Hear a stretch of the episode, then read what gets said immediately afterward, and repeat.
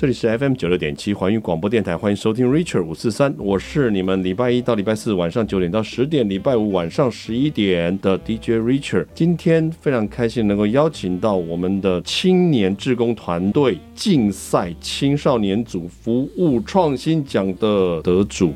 这得主团队呢，其实非常不容易哦。从这个全国的这个团队当中确评中选，那我们要介绍他们团队成员有三位来到我们的节目当中。第一位就是我们团队的创办人，也是我们的总召徐成豪。再来第二位是林怡静，是环考组的网站架设工作人员。然后另外一个是黄芳印，负责我们在做影片拍摄录影。三位哦，都是在我们这个团队当中非常重要的工作执掌人员。在这边呢，先跟大家介绍我们的创办人许成豪。我们先请成豪来给我们大家介绍一下哦。我们想要知道一下，这个叫做台语潮团队。台语潮，台语潮是鸟巢的巢。为什么要取这个名字呢？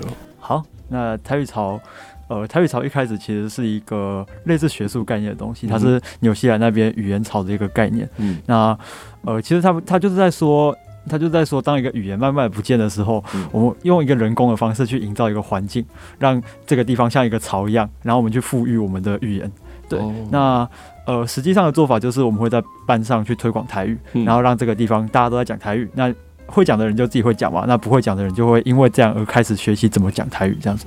所以在一开始的时候，你是会觉得说学台语这件事情是有一点点困难的，是不是？找到这样的资源或找到这样环境是会有一点困难的吗？对啊，因为呃，其实像像我爸爸妈妈那一辈，可能大家都在讲台语，嗯、那可能他们学习台语起来就会非常的简单。嗯，但是像我们这一辈，其实。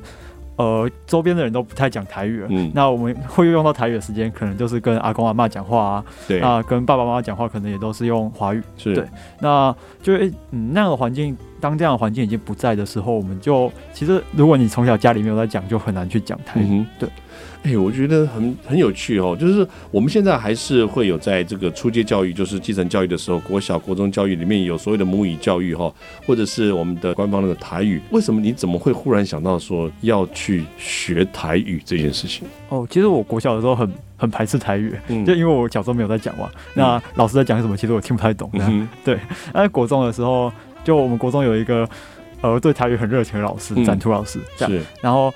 他就开始从写开始教我，嗯，对，那那我就开始从闽南语进字型这一块去切入，怎么学台语这件事，嗯哼，对，然后我就开始一个字一个字慢慢学，慢慢讲，这样，嗯，对，那最后呃也有去比到现在了，对，所以哦，我就是一个典型的从写开始学的一个人，从写，对，我是从拼那个拼音开始学。这个很很厉害耶！我以为这个文字的部分没有办法表达台语，这样有办法吗？呃，教育部有编一个系统，是比较有系统的去把呃台语这个语言去编列出来，嗯、然后它就有一个台罗拼音。嗯、对，那其实就像我们在学外语一样，就是当我们没有那个环境的时候，我们就可能就要透过一些辅助的方式去学。嗯、那我觉得台罗拼音是一个还蛮不错的切入点。哦，我觉得这是很厉害哦。以往都知道，就是语言这件东西一定是口语相传哦。那口语相传的这个过程当中，文字然后再做一些辅助或者是一些其他的沟通，我们很少人去想到说台语的字该怎么去写。我们大概只能唱台语歌的时候，KTV 里面的时候，可能那个字会显示出来一些发音哦。但那些都是准的嘛？哎、欸，不一定，就是、嗯、呃，KTV 的字比较没有到这么准，因为教育部它其实有自己编一套正字。哦，是。那它每一个字对，它每一个音就会对应到一个字，那可能会透过、嗯、呃，比如说流传下来的啊，或者是呃长辈。对，可能可能长辈、嗯、呃，可能这个音跟这个字比较接近，或者是有一些古书里面会有的字，嗯、然后然后去编列那些字，对，所以会有比如说你我他来讲的话，会有因为在不同的用法里面就会有不同的发音，那它对应的字也会不一样嘛？它对应的汉字会是一样的，嗯、但是它的拼音会长得不一样。哦，对，哎、欸，所以是博大精深呢，哈。所以你刚开始在学的时候，你有没有觉得我原来这个语言也有点困难？这样？对啊，我一开始在学的时候就觉得还蛮困难的，就是因为呃，台语有八个声调，嗯，那那中文就是呃，我们现在在讲的讲的这个语言，嗯，其实它只有四个声调，是。然后台语还有变调的问题，就是。在嗯尾音对，在尾音的部分，然后对，然后它可能会需要做一些转调，做一些变调。嗯，那这些东西在就一开始学起来其实会非常的困难。虽然有一个规则，所以你在家里面没有讲台语，爸妈不讲台语吗？对，我爸妈不太讲台语，但是爸妈也是会讲台语的人。对，但是他们遇到遇到你的时候就不跟你讲台语。对对，他们遇到长辈的时候才会讲台语。哦，对，所以你现在会不会有自觉的说，也会感觉自己遇到长辈的时候，你才会讲台语？对，其实我觉得大部分我们这一辈的人都是这样。嗯，对，遇到有人跟你讲台语在沟通的时候，你才会真的用台语讲出来，不然的话就全部都是用我们的标准的国语在这沟通的哈。对对对，所以真的，如果你没有你们的好好推广的话，可能这个语言我看真的是。不管再怎么样的去加注、加重，或者是来加强这个教育，可能都会稍微有一点点弱，会有一点点去失传的感觉哈。我们先休息一下，等一下再继续回来。我们的 Rich 五四三来问问看，台语潮帮我们很多地方做了哪些推动台语的事情哦。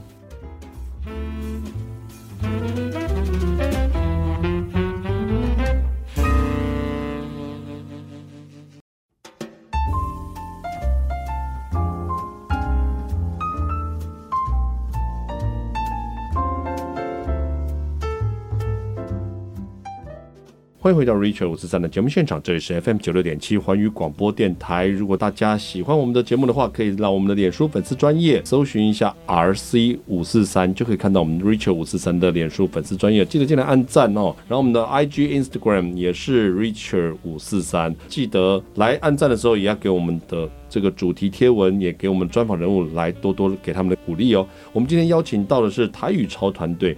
这个团队非常特别，教大家怎么样好好的说台语，把台语能够更加发扬光大。我们今天来到节目当中的是许承豪，是我们的创办人，还有我们的林怡静，怡静是负责网站的这个部分的管考组。那我们的洪方印，方印是做摄影、录影以及很多的记录的这个影片组。我觉得这个三位精英来到节目当中，跟大家介绍台语潮这个团队，真的是非常非常值得我们好好的来请教一下，来听他们的分享。我们再问一下，刚刚创办人我们提到了，你说自己其实平常周遭的环境大家都不讲台语，那你会觉得台语非常重要，该怎么样的从自己学当中，又去让别人也想要去学这个语言呢？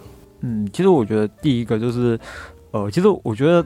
我们这一辈对于台语污名化这件事情没有到这么严重，嗯，是是，就是其实大家对于台语还是抱着一个好感，嗯，对，那大家也会意识到说，哎，其实我们台湾文化应该快要消失掉了，嗯，那对，但是很多时候我们就是缺乏一个契机，是，比如说我要从哪里去学，嗯，或者是谁要跟我一起学，对。这件事情，嗯，对，那我们就创造出了一个呃，就是台语潮这样的一个环境，让大家可以跟我们一起学台语，这样。嗯。所以你们团队这个主要的服务内容，跟你当时会只要发起服务的这个动机，其实也是这些内容吗？对，我们就是会在班上鼓励大家讲台语。嗯、那呃，班上可能有一些人不会讲嘛，嗯，所以我们就拍了一些影片，就教大家怎么讲台语。是、嗯，然后不只有拍影片，我们在我们也经营 IG 跟 FB。嗯哼，对，那就是你在回家的时候，你在滑手机的时候，是也会不小心有学到台语。哦，对我觉得不错嘞。对啊，我们那时候就是用这样的方式去讲。对，是然后。那我们今天，我们今天那个团队的影片组成员方印有来到现场，是，那可以跟大家分享一下，就是一部影片的产生大概是怎么样的流程。对，我觉得拍影片真的很难哦，就是说希望能够把影片拍得好，然后又能够被大家所爱看，其实是并不容易。我们就请我们的方印来跟我们分享一下，在你在拍摄这个过程当中，你觉得影片能够把它拍的有趣，看起来很好玩，或者是很让大家去学习，这个最难的这个地方在哪里？我觉得最难的地方是在选择主题的方面，嗯、像是我们会，我们影片组会定期在组内开会议，是去。检讨一下过去几周的我们的成果，是，然后还有去讨论我们接下来的主题，这样子、嗯、是。呃，在讨论主题的时候，很长就是会有个情况，嗯，大家就是想不出来应该要写怎样的主题，嗯。嗯，所以这时候呢，就真的我们必须要去联想，嗯，我们要怎样的主题才能让大家感到兴趣？那创造一个情境，对不对？或者创造一个故事的一个情节，或者是这个流程，看起来让大家会觉得比较有趣的这种影片的内容。嗯嗯，所以我们目前主要影片会拍，嗯，比如说一些有关于现在的时事啊，嗯、或者是有关于台湾一些地方的节庆之类的、嗯。哦，所以这个点子的话是大家一起集思广益，然后产生出来的这个主题内容啊。对，嗯，而且你们觉得这样子想完了以后，取景啊、拍摄那些环境那些的话，也就是由你们慢慢的去规划、慢慢去找喽。因为我们目前呢是比较没有拍就是场外的，嗯，通常就是比较类似一个人在荧幕前面做播报啊，嗯哼，或或者是嗯讨论一些主题之类的东西。嗯、所以讨论主题有点类似像是谈话性的过程跟内容，然后告诉大家这些字啊，或者是讲的情境会要怎么用使用这样子是吗？嗯，我们比较尝试在描述，嗯，可能描述一件事件的发生啊，或者是描述一个故事这样子。嗯、哦，所以描述的这个内容，主讲应该不是你，主讲的话会是我，主讲就是你。对，哇，所以这样的话，你要整个掌控影片的这个拍摄，然后又要主讲就是你自己的话，那这个操作上面来讲应该不容易呢。嗯，确实，因为。在拍摄的时候呢，你必须要让自己的神情自然一点。对。然后我们平常也会用到稿，所以呢，通常都是要看一下稿，然后记住那稿大概是要说什么，然后这样去讲。哇，所以你没有像很多重要人物在致辞一样，然后就放一个读稿机，可能在镜头前面，然后偷看一下这样子。嗯，我觉得那样就挺不自然的。所以你自己也是讲台语的人吗？呃，我自己平常在家里面啊，或者是在外面，我都会讲台语。嗯哼，就讲台语哈。那如果别人听不太懂台语的话，那你会不会趁机想教他们？你讲的是什么意思？嗯，别人听不太懂的话，我可能就是先整理一下我自己的口音。是。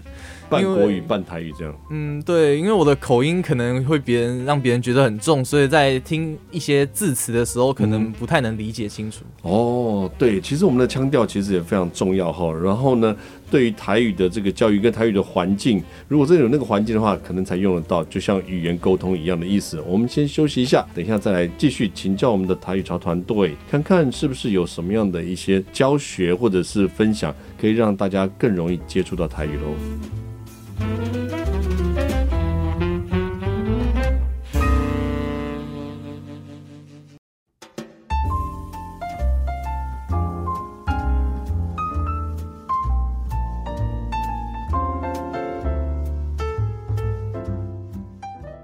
欢迎回到 Richard 五十三的节目现场，这里是 FM 九六点七环宇广播电台。今天非常开心能够邀请到台语潮团队，我们的志工团队来到节目中来跟我们分享志工服务的部分呢，也有可以推广台语教育这样子的一个内容哦。尤其是我们这三位年轻人做这个这个志工服务，让我觉得非常的伟大。因为就像我们的创办人所说的，很少人在用台语这件事情，然后再加上年轻人大部分也很少人在用台语。所以要能够让大家都能够充分的接触到这样子的语言，或者是不要丧失我们的母语，这个是一个非常重要的使命感。那我们今天再问一下陈豪哦，在台语潮团队里面，在这个过程当中啊，你们的成员都要怎么去组成？然后成员是不是都是台语很溜很溜，然后才能做这件事情的团队的职工呢？好，那我们其实，因为我们其实做还蛮多件事情，包括刚才所说到拍影片嘛、贴、嗯、文嘛。对，其实我们也有出刊物跟办营队这类的、哦，刊物都有啊。对，我们有做刊物。哦，你这个这个很用心呢。对，因为我们，呃，对，因为我们其实秉持的一个理念就是，我们希望每个人都可以在这里，就是完成他自己的梦想。嗯嗯。就是其实，嗯，这些高中生其实可能都是未来的明日之星。是是。对、嗯，就是他们可能会是。呃，他们可能是未来的艺术家，或者是未来中研院院士之类的，对对对，都会是未来的杰出人物，对不对？对。那可是他们其实很呃，就是我们现在教育其实很少去给大家一个实践的空间。嗯。那我觉得台语潮就扮演这样的一个角色。嗯哼。就是比如我给你的设备，然后给你一个有人看见的舞台，是，然后给你一个很棒的资源。嗯哼。对，然后让你可以在这这里面做中，从做里面开始去学习，是，做中学。对，我觉得这这不容易哦，就是说能够体会到、体悟到这件事情，然后真的亲身力行去做。那其实，在找志工的这个部分呢、你刚才提到了，我们也不见得是找的每一个志工愿意做的，不见得会台语，会台语的不见得愿意做。其实，所以我觉得这个过程啊，招募的过程，你都是从哪里去找人的呢？OK，找人的部分就是因为我们其实，在 IG、在 FB 上经营了一年多嘛。哦，那其实大家嗯，就是会有一些有兴趣的人会会追踪。嗯，那这些有兴趣的人可能就会因为我们的服务或者是我们的贴文，他觉得很有趣，那可能就会加入我们。哦，那对，那我们今天也有呃团队成员也有一名是就是怡静，他他是团队的成员。那来到节目的现场，然后我想说，可以跟他，嗯、可以跟大家分享一下他是怎么加入台语潮的，还是说他也是有苦苦的招募志工的这个经验哈？我们欢迎一进来跟大家分享一下，就是当时你怎么会进入到台语潮的？嗯，那时候其实我本来不知道台语潮这个组织，是之前营队有朋友，然后他就是分享了台语潮在 IG 上面发的，就是要招募新人的一个贴文。是，然后我就觉得哦，原来有这个东西，我就马上冲过去，嗯，然后就是报名表单填一填之后，我就跑进来了。哇，你为什么看到了就会马上想要加入呢？嗯，因为我自己其实就是也也是很不希望台语会随着时代的潮流而消失的那一个，嗯、是，就是因为我，呃，我本来是住在比较靠山的地方，那我的祖母平常就是她其实不会说中文，她都是用台语跟其他人沟通，嗯、所以我是从小在家里面就会，就是耳濡目染，嗯，然后，可是很奇怪的事情就是，我弟弟明明只小我两岁，可是他对台语这个。语言的看法跟我就完全不一样，他就是会多少讲一点点，嗯、但是主要的时候还是透过中文，欸、对，然后就是让我觉得还蛮可惜的。嗯，所以在家里面就只有姐弟你们两个，是不是？嗯，对。然后呃，其实我爸爸他还有三个妹妹跟一个弟弟。嗯，然后诶、欸，那个弟弟就是在我这边算叔叔，然后他是跟。他他是在苗栗那边住，然后就是比较靠近客家人的、嗯、的文化的地方。对对，对。他其实，诶、欸，他客家话讲的比台语好。没有，没有，也没有特地去学客家话，就是，是呃，他有两个小孩，那就是一个堂妹，一个堂弟。嗯、然后，因为他们生活的地方，包括就是父母平常工作或者是有做什么事情，嗯、全部都是讲中文的。是，是。所以那两个小孩就是。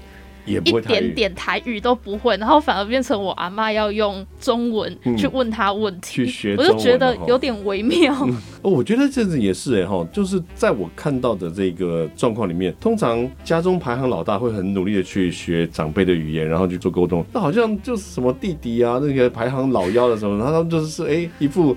没关系啊，就是瘫在那边，呃，反正以后也不会用到了。也不会用到了。有人要跟我讲话的话，叫叫他用我懂的语言跟我讲，不然我就不听更好哈。所以我觉得能够加入这样台语潮的团队，真的是蛮不错的。到后来有没有用同样的方式去招募职工呢？还是你觉得在招募职工上面有很大的这个辛苦的地方？嗯，其实我认识的人没有很多，所以就是招募职工这件事情，主要还是陈豪在做。是。是那我自己的话，可能就是还蛮惊讶的，就是。嗯呃，跟我国中、国小都同一间的一个学妹，她竟然也加入到了台语潮组织。嗯、然后这件事情是在开会之前我完全不知道的。哇！对，我就超级惊讶，然后就啊，你怎么在这里？但是后来又想想，她就是一个很关心文化的人，所以我觉得她在里面其实我也蛮庆幸的。嗯，然后她台语很好吗？呃，她不止台语好，她之前还学国乐，嗯、然后最近有在学昆曲。哇塞！就是他是非常喜欢文化的一个人，他非常喜欢文化，对不对？那他所以他会唱歌仔戏吗？哎、欸，他好像有去学，而且不是只学一次就不学，而是他会定期回访。嗯，对，然后就是请老师做给他一些建议。所以他跟你同年龄是不是？他小我一岁。他的内心里面住着一个老人，你知道吗？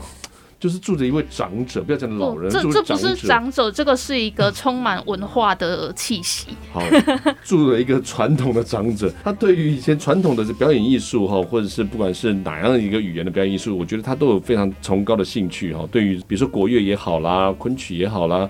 或者是我们的歌仔戏好，其实他都非常有兴趣，我觉得这也很难得了。当然，就叫他好好的在台语潮里面继续努力，因为歌仔戏也是传统戏剧表演艺术的一个部分啊，能够发扬光大当然是更好哈。我们先休息一下，等一下最后一段，我们再请教一下团队，在这个推动过程中，目前我们有没有很多未来其他的规划哦？